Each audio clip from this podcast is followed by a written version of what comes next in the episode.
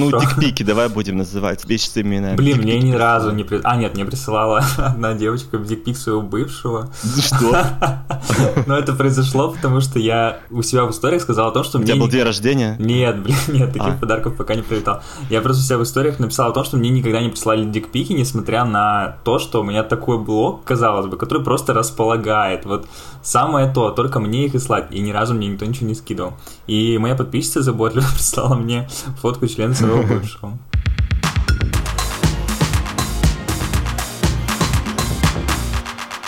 Всем привет, это подкаст «Гей-пропаганда 18+.» Меня зовут Милослав Чемоданов, я автор книги «Неловкие моменты» и создатель вечеринки «Чертипати». Для тех, кто не в курсе, что это за подкаст, я еще раз напомню. Это подкаст, который пытается стать другом для геев, в первую очередь российских, у которых не так много друзей геев. В нем мы говорим про самые разные вопросы, касающиеся гей-жизни, будь то знакомство, секс, отношения с родными, отношения с работодателями, не знаю. В общем, все, что вы хотели бы обсудить с каким-то другом, но у вас-то друга нет сейчас под рукой, вот мы пытаемся быть сейчас этим другом. В этом мне помогают в этом сезоне различные классные гости. Тема сегодняшняя, на мой взгляд, очень интересная. Это тема ревность. И поможет мне в ней разбираться Федор, которого также многие пользователи Инстаграма знают по нику Russia for Gays. Я сейчас попробую изобразить английский акцент максимально. Привет, Федор. Мой парень, твой фанат. Привет, это очень приятно слышать.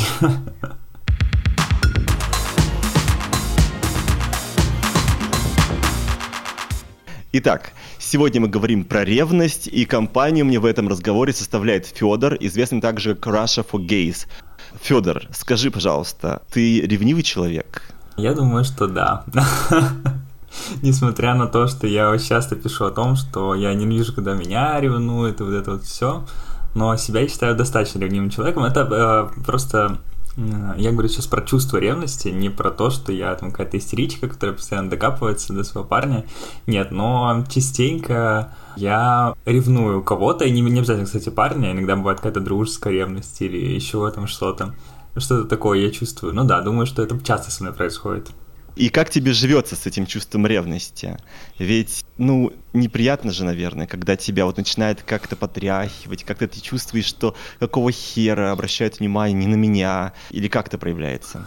Блин, на самом деле, когда я начал вести блог, и очень много внимания сконцентрировалось на мне, наверное, с этого момента подуспокоилось мое чувство ревности к другим людям, потому что мое эго, оно стало удовлетворяться с других каких-то сторон. Поэтому... All eyes on me. да, да, да, ну так и есть, реально. Видимо, где-то у меня наполнилась какая-то чаша, поэтому сейчас, конечно, меня это не так сильно задевает, если что-то такое я замечаю или вижу, или чувствую. Уже совсем не с такой силой оно проявляется, это чувство, поэтому оно мне вообще никак не мешает. Вот реально. Последний раз даже не могу вспомнить, когда было что-то подобное, что меня это прям расстроило, что меня выбило как-то из себя это. Нет, раньше, да, со мной такое происходило, и тяжеловато жилось с этим. Сейчас не скажу, что я это проработал, просто скажу, что как-то само это ушло. Заполнилось как-то, да? Да, да, да.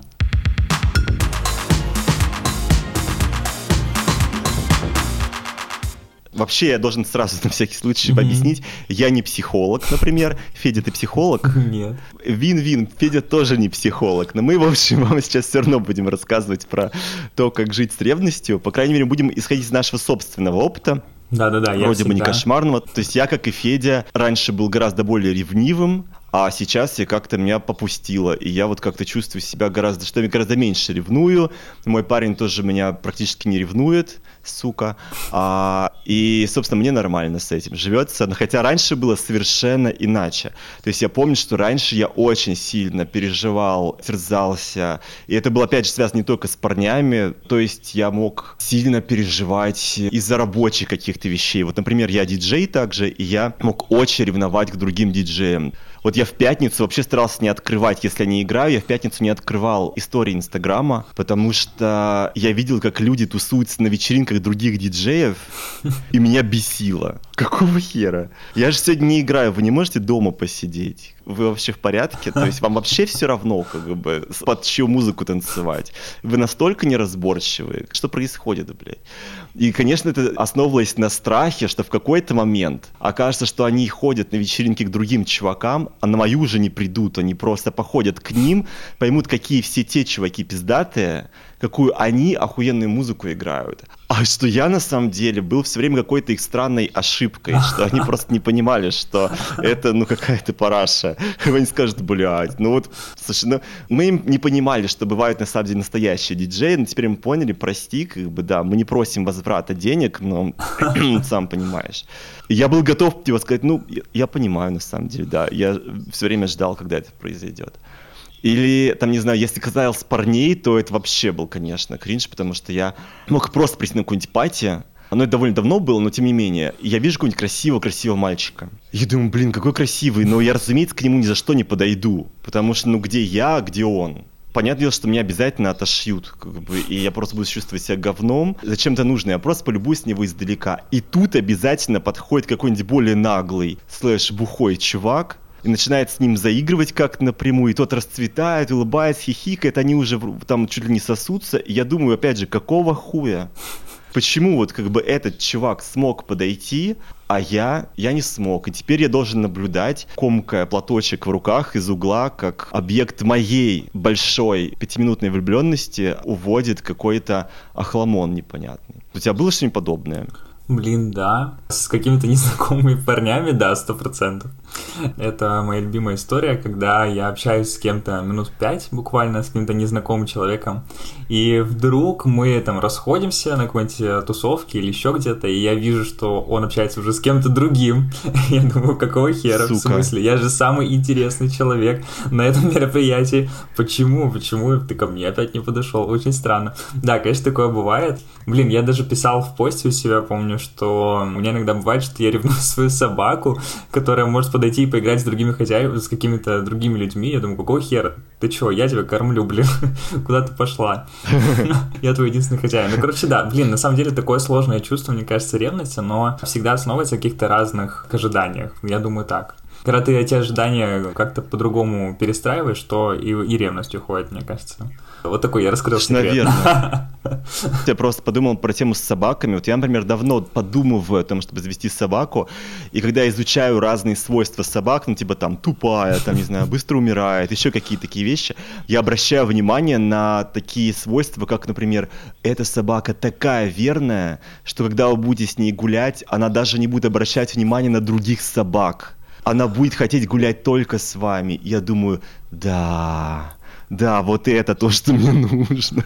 Хотя, ну, блин, ну, нужно ли мне реально, чтобы собака была настолько зависима от меня, бегала вокруг меня и страдала каждый раз, когда я выхожу из квартиры, сидела у двери, скулила? Возможно, но не факт. Это как какие-то тупые токсичные отношения, когда какой-нибудь парень, который тебе вообще не нравится, бегает за тобой, и ты думаешь, блин, ну вроде бы ты мне вообще не нужен, но так прикольно, бегай, в принципе, почему бы и нет. Или кто-то присылает какие-то огонечки, сердечки тебе на истории, и эти люди тебе вообще не нравятся. Но приятно, приятно, хорошо. Ну, дикпики, давай будем называть вещи именно. Блин, мне ни разу не... При... А, нет, мне присылала одна девочка дикпик своего бывшего. Что? Но это произошло произошло, потому что я у себя в историях сказал о том, что у мне... У тебя был день рождения? Нет, блин, нет, таких а. подарков пока не прилетал. Я просто у себя в историях написал о том, что мне никогда не присылали дикпики, несмотря на то, что у меня такой блог, казалось бы, который просто располагает. Вот самое то, только мне их и слать. И ни разу мне никто ничего не скидывал. И моя подписчица заботливо прислала мне фотку члена своего бывшего. И чё, как? Ну, ну так, нормально. Видали получше. Понятно. То есть ты, ну, на самом деле, тебе нужен был сам факт дикпиков, но не то, что ты настолько прям обожаешь. А, да нет, вообще как-то много всего видел и достаточно мне, но да, действительно, сам факт, почему, почему мне не писать? Я что, не заслужил внимания? Почему вот какие-то там блогеры рассказывают, даже говорят, мы фу, мы этого не хотели, не просили. Я говорю, вот, пожалуйста, мой директ открыт, присылайте, никто вас не захотит. Почему вы этого не делаете? Что, я недостаточно хорош? Может, они считают, что их член недостаточно хорош для тебя. Они думают, ну вот как ему послать вот это? Если бы мне об этом написали, это бы тоже удовлетворило мое чувство вот это.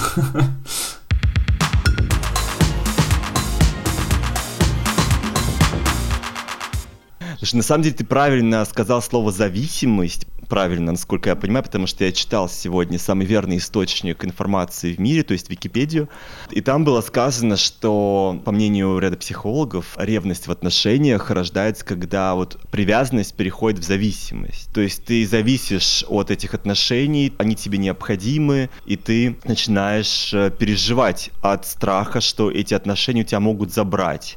Вот чем погано чувство ревности?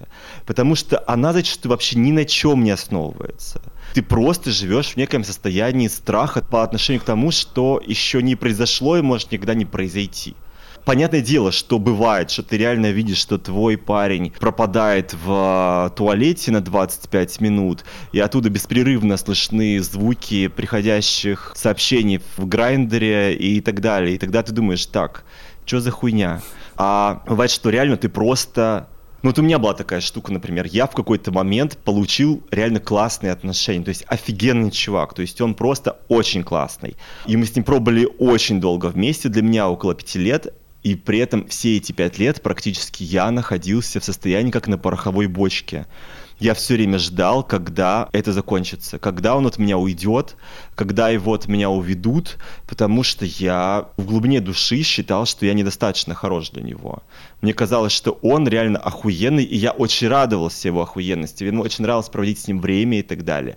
Но постоянно вот то и дело меня выкидывало в эти мысли о том, что, блин, ну не может этот рай быть вечно, я когда-нибудь увижу, что, опять же, какой-то мачо к нему подскользит, и он поймет, что на самом деле я был лишь такой ступенькой, и он достоин какого-то более охуенного чувака, чем я. И это очень портило мне жизнь, потому что вместо того, чтобы наслаждаться этими отношениями, я постоянно мучился от ужаса. Та же херня у меня была, не знаю, в тот момент с работы. У меня была работа мечты, но я постоянно боялся, что меня с нее выкинут, что все поймут, что я, ну, не такой классный, как пытался именно пиздеть на собеседовании, что, наконец, меня выведут на чистую воду, и все. Это считается какой-то типа первый признак, э, один из видов, что ли, ревности, основанный на самооценке, когда ты недостаточно уверен в себе и все время боишься. И вот из-за того, что ты постоянно еще боишься, ты себя ругаешь за это, что какого хера ты все время ревнуешь, тебе даже не давал он поводов. И это еще более делает тебя каким-то идиотом в своих глазах. Наверное, часть того, что нужно сделать в такой ситуации, это как и ты признать, что ревность это нормально, правильно? Угу. Ну, конечно, все испытывают ревность, так или иначе. То есть ты не должен быть каким-то сумасшедшим параноиком, который сводит с ума своего парня постоянными какими-то допросами, не знаю, расследованиями его соцсетей, телефонов, но просто признать, что окей, ты его немного ревнуешь. Почему нет? Ну, блин, ну и если, опять же, ты что-то начинаешь подозревать, что-то тебе кажется, что явно пошло не так, но всегда можно спросить и поговорить, потому что в итоге это все равно выльется в скандал, скорее всего, и ты психанешь, рано или поздно ты не выдержишь. А если так э, на берегу все обсудить, то, конечно, все гораздо лучше закончится. Может быть, реально есть какие-то основания, и хотелось бы знать, если основания есть. Поэтому да, я считаю, что надо в любом случае обсуждать.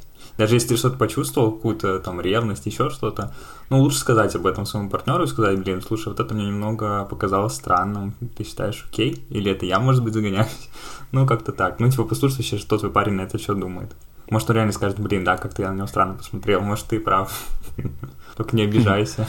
Мне кажется, это мудрые слова, потому что, я думаю, опять же, одна из проблем, связанных с ревностью, это то, что люди ее не обсуждают потому что говорить про ревность как-то стрёмно, как-то ну, да, стыдно. Да, да. То есть, как я возьму и скажу, что я ревнивец? То есть ты сразу бы ставишь себя в положение какого-то той самой истерички. Да, да, да, да. И никто не хочет этого. То есть люди, когда ревнуют, они скорее начнут как-то издалека задавать какие-то наводящие вопросы. Конечно же, да, залезть в телефон, там почекать, там, что он там ВКонтакте кому написал, а что за смайлики. В общем, хотя на самом деле, ну, можно просто проговорить эту херню. Ну, потом просто при ближайшем скандале это все вылезет, и ты начнешь говорить, а вот я знаешь, что увидел, что ты такие смайлики присылал там кому-то. ну, короче, да, это в любом случае закончится стрёмно, и чем раньше это обсудить, чем раньше об этом сказать, тем лучше. Ну, блин, главное еще такие отношения просто выстраивать доверительные, где тебе не скажут, что ты что, ёбнулся, что ты мне такое предъявляешь, ничего такого не было, где тебе нормально твой партнер отреагирует в таких отношениях. В нормальных отношениях твой партнер нормально отреагирует и скажет, все окей, не переживай, переживай. И вы продолжите дальше спокойно жить, чтобы ты себя еще не чувствовал каким-то ущербным человеком, который, знаешь, там присмыкается и своему партнеру каждый раз э, до него доебывается и говорит, знаешь, мне показалось, что что-то было не так. Потому что очень многие люди же этого реально стесняются и думают, ну, наверное, не буду ему говорить, а то решит, что я ёбнутый. Ну, это нормально, когда что-то такое тебе показалось или еще что-то, особенно если какие-то до этого отношения были подобные. Типа, это окей, у каждого вообще свой бэкграунд. Просто когда в отношениях вы все это открыто обсуждаете, рано или поздно это исчезает. Может, кстати, и поэтому у меня это пропало, потому что мы, опять же, об этом говорили постоянно и продолжаем говорить, и сейчас я просто понимаю, что, ну, как-то, я не знаю, что должно вообще произойти, чтобы я всерьез кому-то игры приревновал. Ты сам волен выбирать, как ты поступишь в ситуации, когда у тебя что-то вызывает ревность. То есть, не знаю, ты приходишь в бар, и тебе вдруг кажется, что твой парень флиртует с а, другим парнем ты можешь, например, подумать, окей, я не с тех людей, кто ревнует, хотя именно этим ты занимаешься в этот момент. Я просто скажу ему, что у меня болит сейчас голова, и я хочу нахуй уехать из этого бара, и если он нормальный, то он тоже уедет из этого бара. А если он останется в этом баре и приедет через час домой, то я не буду с ним разговаривать весь вечер, потому что если он окей, то он сам поймет, что он натворил, и что он просто разрушает наши отношения и не ценит меня как партнера. В то время как ты можешь просто подойти к нему в баре и сказать, слушай, чувак, а мне показалось, или ты реально сейчас флиртовал с этим вот рыжим? Мне будет комфортнее, если я буду понимать, что ну, как бы реально тебе захотелось его внимания сейчас, например. Mm-hmm. Да, ну и типа, что это же не всерьез, это все ок, и он тебе скажет да, да, да, и все, и ты успокаиваешься моментально. Ну, по крайней мере, со мной так работает. Мне кажется, с 90% людьми это сработает, они просто не пробовали. Это реально очень хорошая схема, всем ну, рекомендую вполне возможно, что твой чувак реально газлайтер, а тот чувак, с которым Рыжитером общается, трахались, не знаю, 10 раз в подсобке на их работе, и он тебе просто скажет, что ты сумасшедший, и какого хера, и попробует выставить тебя полным дебилом и так далее. И то есть здесь, на самом деле, в нормальных отношениях, опять же, совершенно нормально, когда человек тебе спокойно ответит на это, то есть да, не конечно. будет на тебя наезжать в ответ, то есть ты сделал нормальный шаг, ты спокойно подошел к человеку задал вопрос о том, что тебя волнует, описал нормальную ситуацию. И если он не в мини-кота, он начнет на тебя наезжать в ответ и говорит, да какого хуя там ты меня ревнуешь, да, и там что-то себе придумываешь. Ты вообще там, не знаю, сегодня надел мини-юбку на 5 сантиметров выше, чем мы рассчитывали с тобой. Блядь, что я несу вообще иногда? Я сам не знаю. Ну, допустим, такая ситуация, да, в моей жизни. И проговорить, конечно, это в сто раз полезнее. То есть я реально вот с моим парнем стараюсь проговаривать все, даже тем, которые очень неудобны. Я сразу могу сказать, эта тема мне неудобна, но я хочу сейчас ее проговорить. Например, даже касается секса, к примеру, да, то есть это очень зачастую рискованная тема, потому что очень легко как-то травмировать человека, как-то сделать так, чтобы у него хуй не стоял еще месяц. И здесь поэтому нужно быть очень осторожным, но говорить нужно если это вообще отложить и не проговорить, то, скорее всего, это в результате вырвется в какую-то грязевую бомбу, угу. которая накроет вас э, обоих. И ты об этом все равно скажешь, но просто скажешь э, в другой вообще обстановке и другими словами да. совершенно. Когда нажрешься. Да, да, да, да, да. И тогда ты реально будешь истеричкой. И будешь чувствовать себя несчастным в тройне из-за того, что вот ты и так копил, и так не говорил, берег его, вот до последнего не говорил. А сейчас, когда ты, может быть, немножко выпил и имеешь право, наконец, высказать, а он тебе относится таким образом.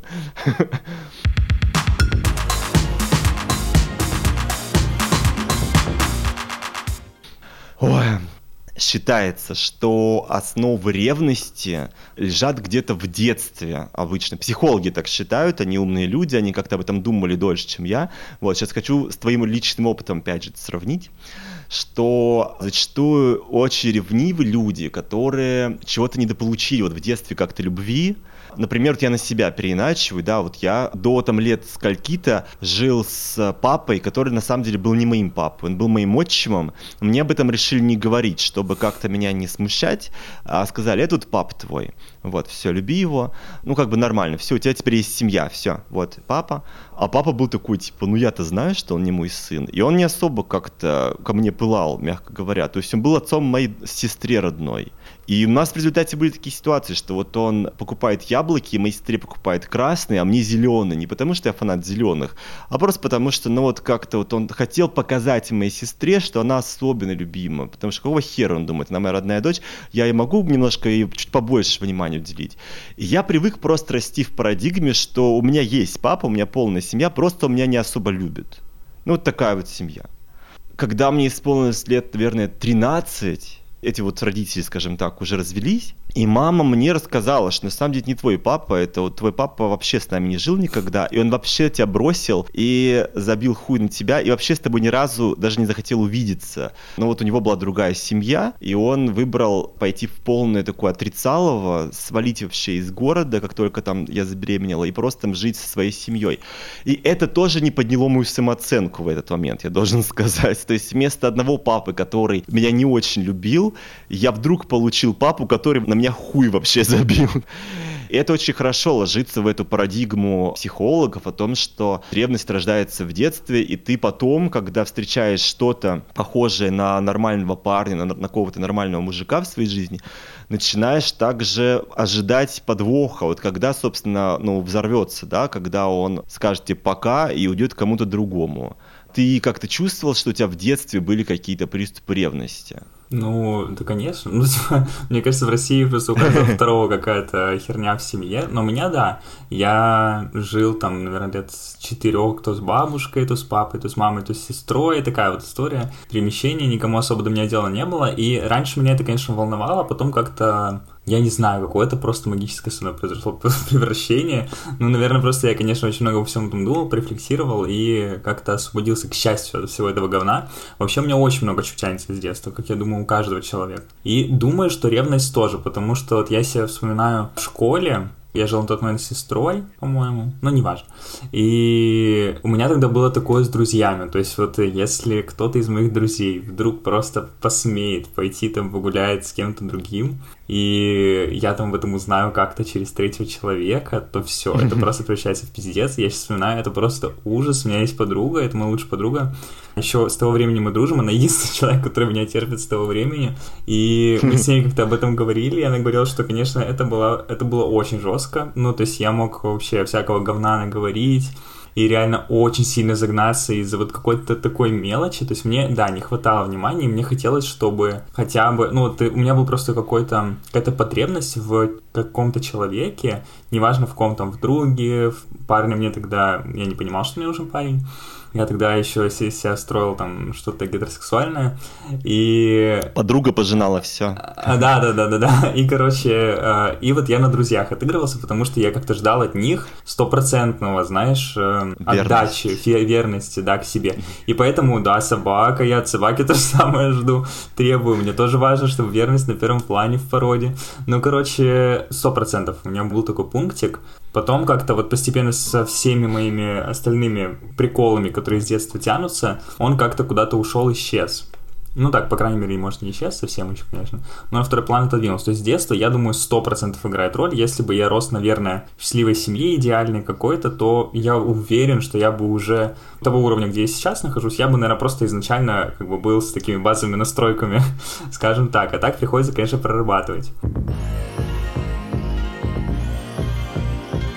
Такой инсайт для себя недавно нашел, это то, что у всех, конечно, свой опыт. Мне просто очень часто это как отговорку какую-то говорят, когда я что-то человеку предъявляю, типа, ты, блин, не будь такой токсичной мразью, по крайней мере, когда общаешься со мной. Мне говорят, да вот знаешь, что у меня было в детстве. Я говорю, блядь, знаешь, что это твое детство, мне насрать. У меня тоже было детство с кучей всяких приколов и проблем, но ты взрослый человек, тебе жить эту жизнь, и хочешь вот мучиться с этим, хочешь вечно чувствовать себя таким ревнивым, истеричкой, тебе это нравится, есть люди, которые реально от этого получают какой-то кайф, удовлетворение. Вот я реально знаю таких людей, которым ок с этим живется, они даже не хотят ничего с этим делать. Но если человек не хочет, и он понимает, что это проблема, ему это не нравится, ему бы не хотелось причинять боль себе и своему партнеру, то, блин, ты взрослый и работай. Не можешь сам, иди к психологу. Вот так. У меня жесткое к этому отношение. Согласен. Согласен. Сейчас, подожди секунду, я а... поправлю. Тут гитара Игоря да. падает, она очень шумно это делает. Все, возвращаемся. Да, я посмотрел сериал Girls, девочки, и там, по-моему, в последней серии есть такой момент, когда главная героиня начинает кричать на свою мать, ты не понимаешь, каково это постоянно жить в состоянии психологической травмы или что-то такое. И мать ей говорит, да, а знаешь, кто еще живет в постоянном состоянии психологической травмы? Fucking everybody. И я думал, блядь, а мамаша-то права. Ты все время можешь думать, что ты особенный, что ты единственный, по кому прошлась поганой метлой эта жизнь. Ну нихуя, как бы. То есть реально у всех свое говно. Это не означает, что твое говно не важно, но я работаю над своим, и я жду, что ты будешь работать над своим, а не сваливать его на меня. У меня достаточно работы со своим. Как да, бы, не, я не должен еще и пожинать как бы чье-то. Вот я сейчас перейду еще к следующему этапу, я помню, своей ревности. Это когда у меня стали появляться какие-то парни, и тогда меня начало разносить как бы на две половины. Половина меня все еще чувствовала жесткий комплекс неполноценности, что я недостаточно хорош, а вторая половина начала вроде как чувствовать себя уже более вольготно, и вроде я ок. И меня постоянно из одной стороны в другую херачило. То есть минимальный какой-то повод мог меня либо поддержать и вот вынести на чашу весов, где я нормальный, хух, либо на чашу весов, бля, я пиздецовый. И я помню, что я начал пытаться самостоятельно как-то перевешивать чашу весов в сторону того, что я ок. Но не проработкой, а, например, другими парнями. То есть я думал, что если я буду получать много внимания от чуваков, то я наконец смогу поверить в то, что я нормальный. Ведь если 500 чуваков скажут тебе, что ты ок, ну как скажут, грубо говоря, они ответят на твой привет в Грайндере, ну, да, они да. там, не знаю, в Хорнете, они захотят, чтобы, не знаю, их член оказался тебе во рту, это такой гигантский лайк, то есть такой approve. Тебя выбрали, ты достойный. Я, с одной стороны, получал внимание от кого-нибудь чувака, который мне нравился, но мне было недостаточно, потому что мне все время хотелось, чтобы куча чуваков мне продолжали говорить о том, какой я пиздатый. Это не обязательно должно было заключаться именно в сексе, да, что там я там должен был ебаться всем подряд, мне бы здоровья никого не хватило, но мне было важно, и я даже провоцировать важно людей, мне нужно было вот из них вытягивать этого, что ты хорош. Я флиртовал как-то активно, то есть как-то из них реально вот должен был выцепить из них это признание, что ну вообще давай потрахаемся, как бы, да, и я вот такой, вообще в отношениях, как ты можешь, давай. Хотя теперь я понимаю, что на самом деле реально там мог провоцировать чуваков на внимание. Дайте, дайте, дайте, пожалуйста, иначе я опять окажусь на этой чаше весов, где я ничтожный, а мне там очень некомфортно. У тебя было что-нибудь подобное? Но у меня был такой период, но он был какой-то вообще не затяжной, то есть, наверное, полгода он продлился, то есть было, и я тогда тоже сидел на Хорнете, знакомился со всеми подряд, и у меня еще а мне не хотелось вообще ни с кем особо встречаться. Я не знаю, почему у меня не было настроения. То есть, даже если меня какой-то мужик куда-то звал, я думаю, ну окей, не в этот раз. Спасибо, на этом твоя миссия выполнена. Пока.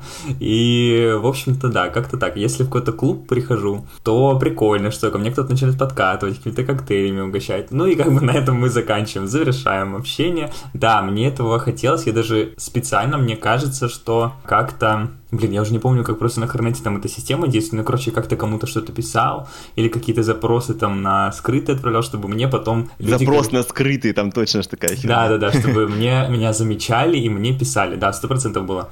Или какой-нибудь Тиндер начинаешь листать, просто вот так вот масса уже пофигу с кем, лишь бы кто-то мэйч с кем-то был здесь штука в том, что, с одной стороны, нет ничего плохого в том, чтобы получить какую-то дозу внимания таким образом, ну, не считая того, что мы оказываемся в ситуации, когда лишь 10% э, людей, сидящих в э, приложениях для знакомств, реально хотят знакомств, а остальные сидят там для поднятия самооценки, и те 10% сходят с ума и бесятся, и говорят, какого хуя вообще, здесь все только а, хотят внимания, да. А мне кажется, плохо, когда это превращается в какую-то зависимость своего рода, когда ты не получаешь получаешь этого, и ты страдаешь от того, что ты этого не получаешь. То есть прикольно, когда тебе оказывает кто-то внимание, и ты просто, ну, наслаждаешься этим моментом, говоришь спасибо, и, ну, все, у тебя поднимается настроение. Но херово, когда ты внимание не получаешь, и от этого начинаешь страдать. Типа, блядь, какого хера, почему мне до сих пор никто ничего не подошел, не сказал? Или почему мне никто ничего не написал, надо срочно полистать там этот харнет, туда зайти, в онлайне посидеть или в Тиндере, просто чтобы мне кто-то что-то сказал, что я там такой красивый, прикольный и так далее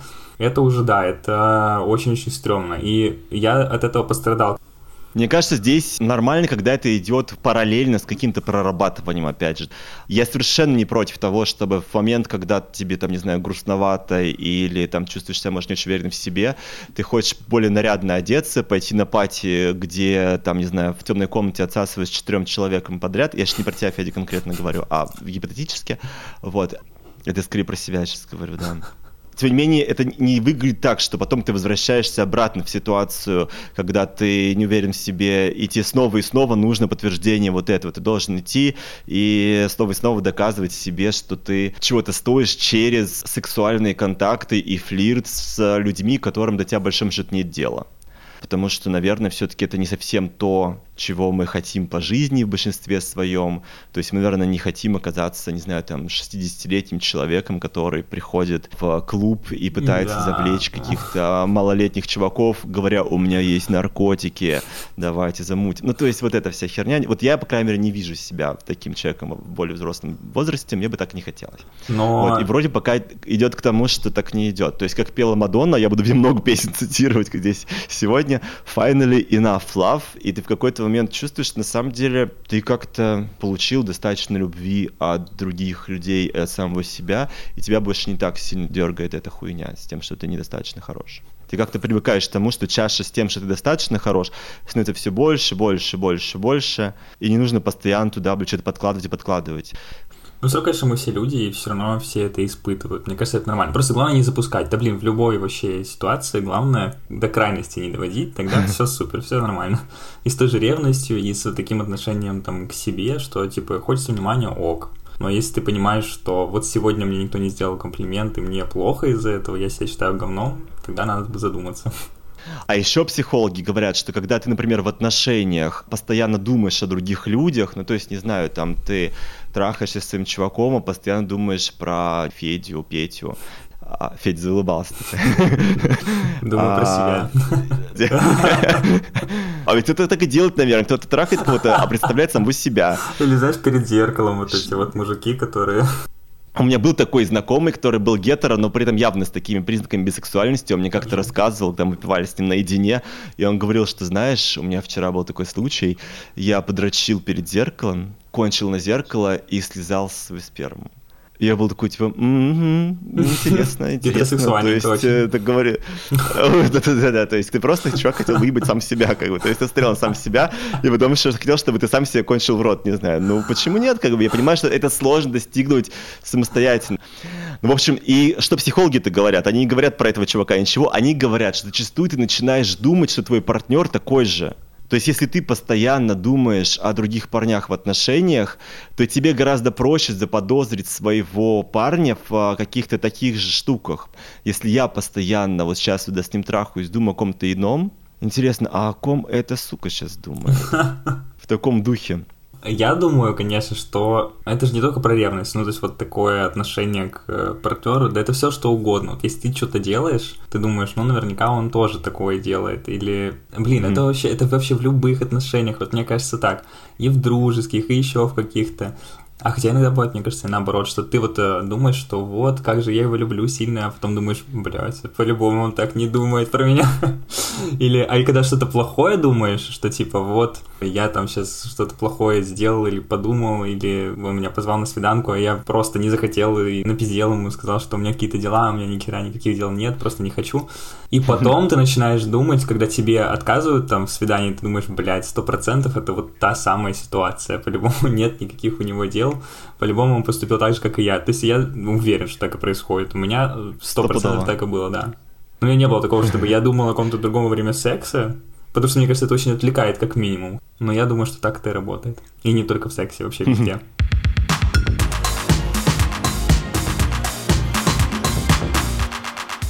Вот еще сейчас к третьей вещи, про которую пиздят психологи на эту тему, перейду через моего знакомого Гришу.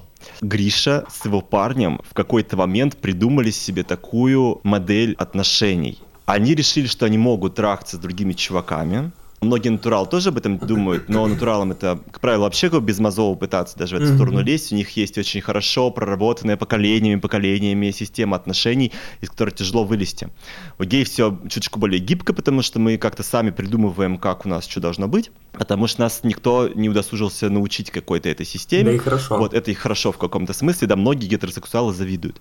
И, собственно, вот мой друг Гриша придумал такой план с своим бойфрендом, что они будут трахаться с другими чуваками, но не хаотично, а они придумают некие правила. И правила заключались в следующем, что они будут рассказывать перед сексом, вот с кем я собираюсь потрахаться. Например, слушай, ты ничего, если я пойду вот сегодня с Семеном, вот его фото, вся хуйня, короткая информация, потрахаюсь. И он, он так зовет, мне как-то уже... И ты можешь вето какое-то высказать, сказать, нет, Семен, Только нет, не он. следующий.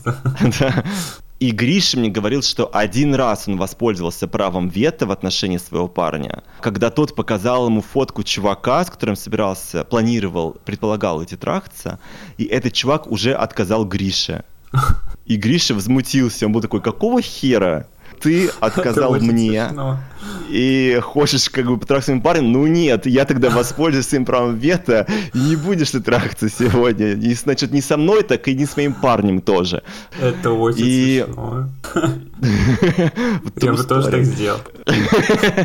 Я думаю, я тоже.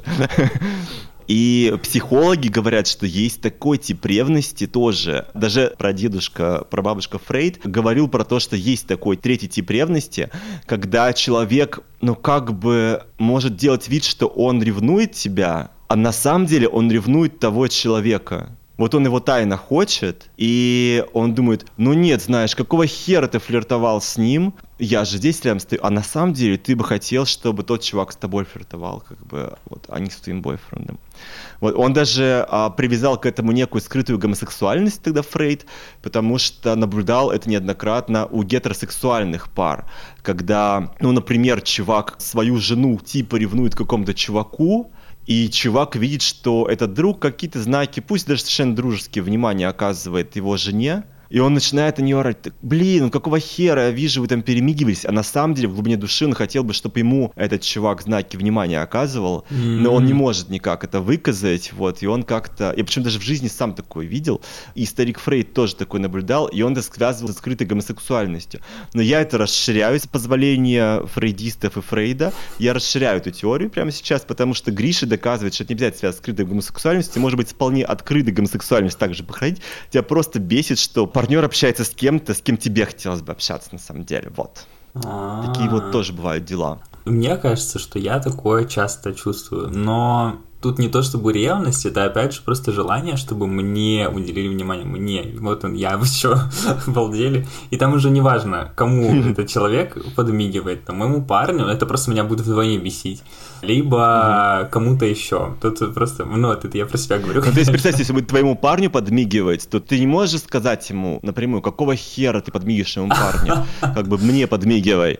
Ты можешь просто взять и выместить это на парня. Это опять же та самая система, когда люди не способны говорить напрямую о том, что они чувствуют, потому что они чувствуют себя на самом деле дурами полными в этой ситуации. Как бы они понимают, что это не, не рационально, не классно, что они дебилы. Но у них рвется изнутри, и они думают, на кого бы это вылить. А вылью-ка я на своего парня, который вообще... Зачем ты принимал эти ухаживания?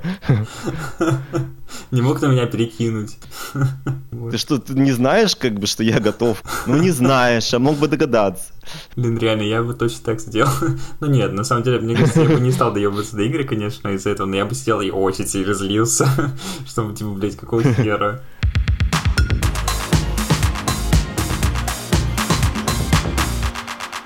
Бывают случаи, когда ревность, ну, реально обоснована. Ну, то есть ты реально, например, наткнулся на переписочку и не знаешь, что с ней делать.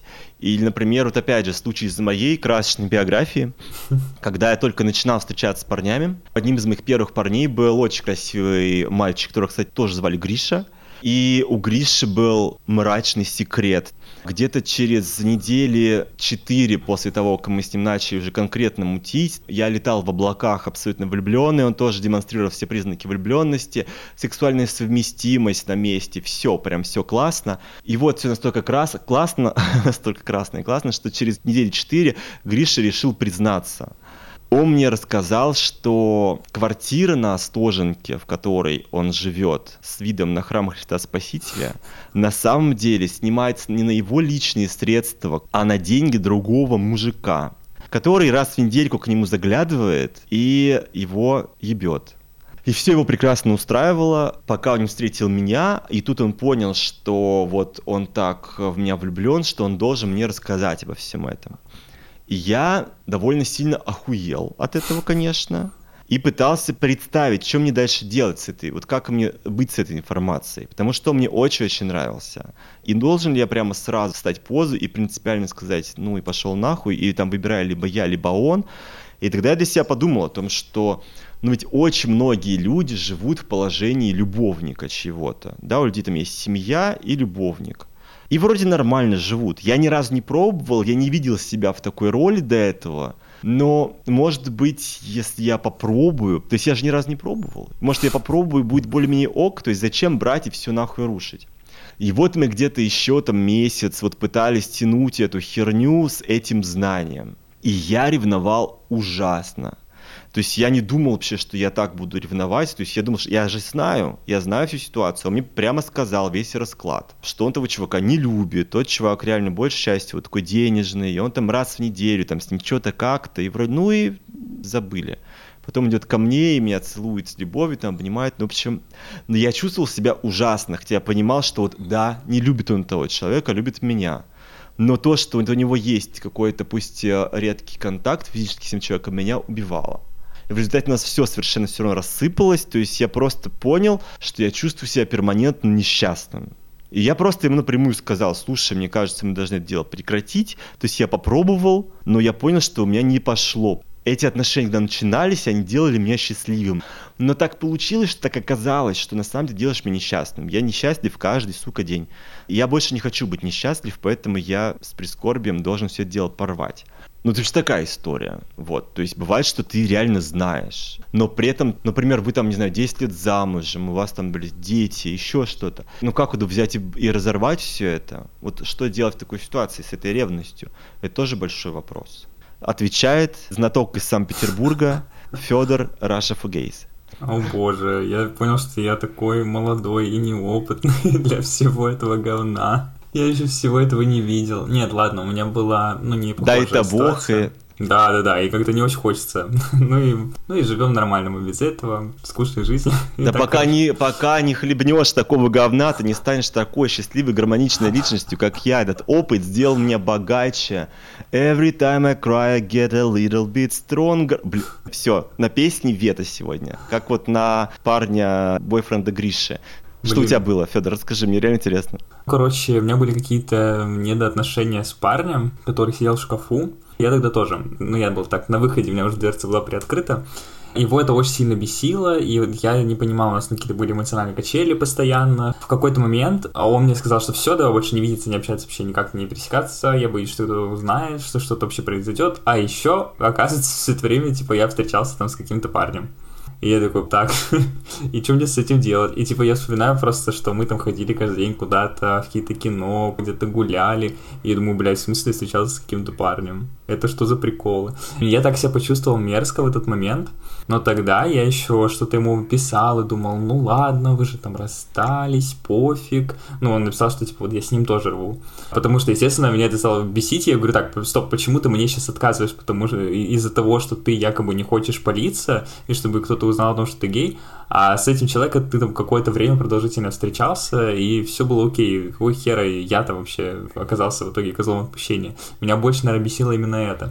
Он тогда сказал, конечно, что он с ним тоже порвал, не знаю, насколько это была правда, но я помню, что мне было ужасно неприятно, ужасно неприятно. Но я все равно ему еще какое-то время писал. Сейчас, конечно, вспоминаю, думаю, что, наверное, сейчас для меня это было бы просто завершением общения сразу же. Даже не потому, что просто он там с кем-то параллельно что-то делал, а просто потому, что человек врал мне, и это очень неприятно. Тем более, это такой факт, который как-то очень странно скрывать, мне кажется, когда у вас начинаются хоть какие-то отношения. Меня бы, наверное, даже больше mm-hmm. обидело это, потому что если ты сначала начинаешь встречаться с человеком, он тебе говорит, так, у меня есть вот здесь еще кто-то. Ты такой думаешь, так, ладно, оно мне надо или не надо? И, ну, как-то уже в это вступаешь, в эти отношения. А если ты это узнаешь в процессе, процессе ты думаешь, блядь, какого хера? А все остальное, а вот это вот все, куда мне сейчас, блядь, это все девать, в унитаз смывать? Ну, короче, да, получается, что на тебя просто ответственность все сваливается. Так же у тебя, мне кажется, произошло.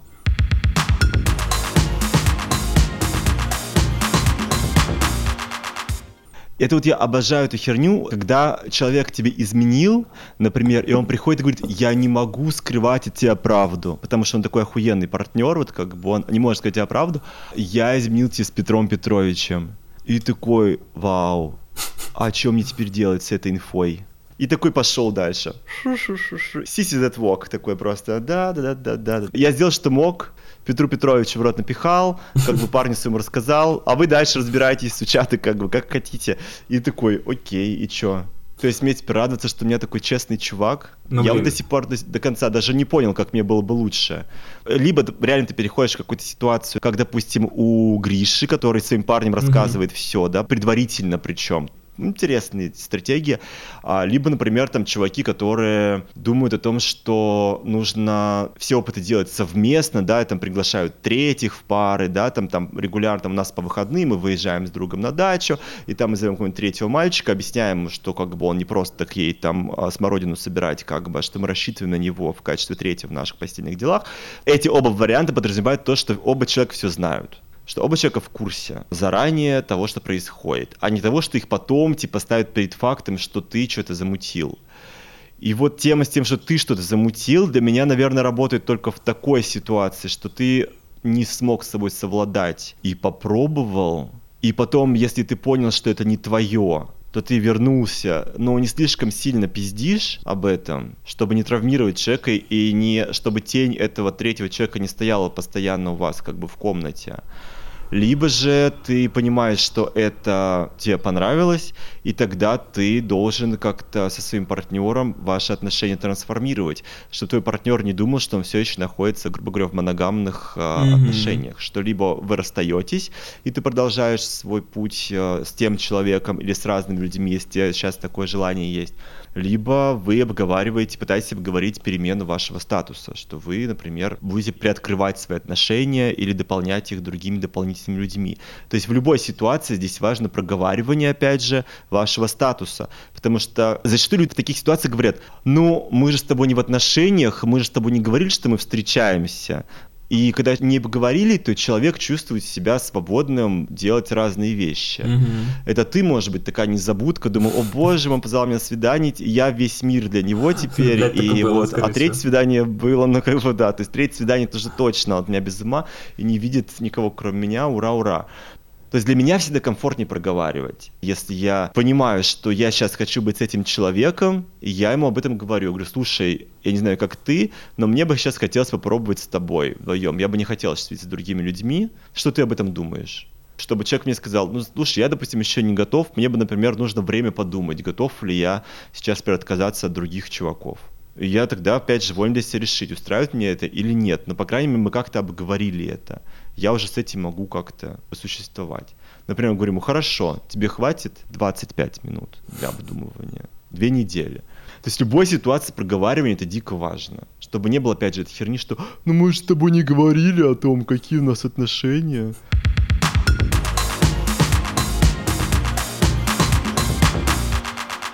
Вот вы проговариваете какие-то вещи с Игорем относительно того, в каком вы статусе, насколько вы моногамны, нормально ли там, не знаю, там флирт с другими чуваками, нормально ли переспать с другим чуваком, ну, насколько вот вы проговариваете это? Да, на сто процентов. Ну, мне кажется, уже просто давно это все было оговорено. И ну, сейчас просто если какие-то возникают штуки и сомнения, то мы уточняем, типа, так, а вот это тоже норм, или так все-таки лучше не делать. И все. Ну, а так, да, конечно, мне кажется, мы все до мелочей просто когда-то обсудили правила свои установили, которые нам обоим комфортны, и все. И реально так лучше гораздо живется, потому что никто реально не переживает, а в каких там отношениях, а в каком мы там статусе. Мне вообще на самом деле кажется, что, конечно, все эти статусы — это такая гетеросексуальная хуйня, пускай они сами с этим там возятся, со всеми вот этими «мы в отношениях», значит, все. Вот, значит, у нас есть вот такой вот список, по которому мы живем. Этот список распечатать, расксерокопировать и всем отдать, кто в таких же отношениях. Потому что все равно все отношения, они уникальны. То есть, да, конечно, вы можете называть друг друга бойфрендами, но можете жить там, как твой друг Криша, у которых секс э, с другими людьми. Или это может быть... Они не просто бойфренды, они, они выходят замуж друг за друга уже. Да, да, тем более. Ну вот. Ну и то есть даже когда они выйдут друг за друга замуж, и даже это ничего же не поменяет по сути. Ну типа если им комфортно реально жить вот так, то какое вообще дело? Другой вопрос, что вы называйте как хотите, но просто обсуждайте и говорите, что вот это окей, а вот это не окей, чтобы никто не мучился вопросами по ночам, а не бросит ли он меня завтра, потому что я, блядь, не знаю, что от него ждать. Такая вот загадочная, он, конечно, птица. Я таких вообще ненавижу. парней, слава богу, что все, у меня, у меня закончился период, когда мне такие нравились, загадочные. когда ты спрашиваешь человека, кто мы сейчас друг другу, и он говорит, ну, ты мне очень-очень нравишься. Да, ну, я не ты знаю, очень, ну, очень, очень, да. ты очень особенный молодой человек. Да, и да, ты такой, что это, блядь, вообще? Да, да, да. Ну, мы и не встречаемся, но мне больше ни с кем не хочется. Ну, вот я не знаю. И сейчас я думаю, блядь, да и пошел ты нахуй, если ты ничего не знаешь. Мне надо, чтобы ты знал. Узнавай, как узнаешь, возвращайся.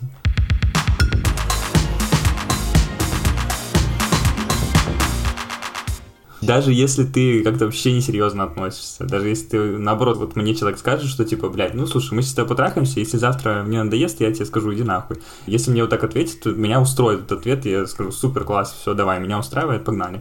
Но если ничего не скажут, или что-то такое в духе, ну я не знаю, ну ты вот такой, а я вот такой, и вот посмотрим, завтра увидим, вот в три часа я тебе точно отвечу, такое я просто ненавижу. И нужно, опять же, иметь какую-то самооценку для того, чтобы человеку сказать, чувак, мне недостаточно твоих вот этих непонятных определений. Я вполне заслуживаю того, чтобы мне сказали нормально, как ко мне относятся, без этой параши. Ты взрослый человек, ты способен формулировать слова в предложении, поэтому, если я такой особенный и классный, поднатужься, пожалуйста, и как-то сформулируй это предложение для меня. Спасибо, так сказать. До новых встреч. Ну, то есть самооценка и проговаривание, наверное, это такие две очень важные вещи в том, что касается ревности. Это не приведет вас к тому, что вы полностью лишитесь ревности и будете жить в каком-то абсолютном дзене. Я, конечно, завидую моим друзьям, которые вообще лишены ревности но я понимаю, что я, наверное, никогда не стану вот тем самым человеком. Может быть, для этого реально нужно родиться в какой-то идеальной семье, не знаю, или прожить еще сто лет. Но так или иначе, я понимаю, что мне нет настолько запас, скорее всего, все равно буду ревновать я вот пытался проговорить как-то своим психологом, я могу себе представить, что в какой-то момент, например, я с моим парнем станем чуть меньше хотеть друг друга, сейчас все классно, да, там реально я хочу больше, чем любого другого чувака, мне поэтому не нужны другие люди, мне нравится флиртовать, все дела, получать просто знаки внимания, и это полностью закрывает для меня тему других чуваков. Но мне реально не хочется никого, кроме него, потому что он реально не просто там на безрыбье мне достался, я реально считаю, что он круче, чем все остальные, поэтому нахуй мне нужны другие, я его-то не успеваю удовлетворять, ему нужен секс чаще, чем мне. То есть мне с этим бы справиться. Какие там другие парни, алло. Но если вдруг там через там 10 лет, Аркаш, не слушай, 10 лет, это я так сказал сейчас. Если когда-то наше желание друг друга как-то будет ослабевать, нам будет хотеться других чуваков, будем искать другие какие-то варианты, чтобы мы все равно продолжили быть вместе, и вот я переживаю того, что я буду очень ревновать его, потому что он ну, вот мне так дорог. Я все равно не могу вот как-то взять и... Ну, не, могу, не хочу я вот брать и представлять его с другими мужиками. Мне от этого некомфортно. И она мне сказала, почему вы решили, что вам нужен вообще вот этот уровень цены? Это совершенно нормально, мне кажется, что вы пытаетесь защитить границы вашей пары что вы видите их вот так, это тоже ваше право. Вы не обязаны доходить до некого абсолютного такого вот открытости, где тебе абсолютно все похер. Это нормально ревновать. Нормально чувствовать, что тебе некомфортно, чтобы твой человек трахался с другими людьми. Это тоже ок. Это тоже не меньшей степени имеет право на существование, чем система Гриши, Миши и кого угодно. У всех свое, как бы, да, вот если тебе комфортно с этим, почему нет? И что еще думаю по поводу ревности? Что вот ревность, она как и обида, это такое чувство, которое зачастую делает более неприятно человеку, который ревнует и который обижается. Вот ты носишь его в себе, эту обиду или эту ревность, и на самом деле твоему партнеру и там объекту воздыхания может вообще похуй. Он просто видит, что ты как-то странно себя ведешь и так далее, а ты ходишь и страдаешь.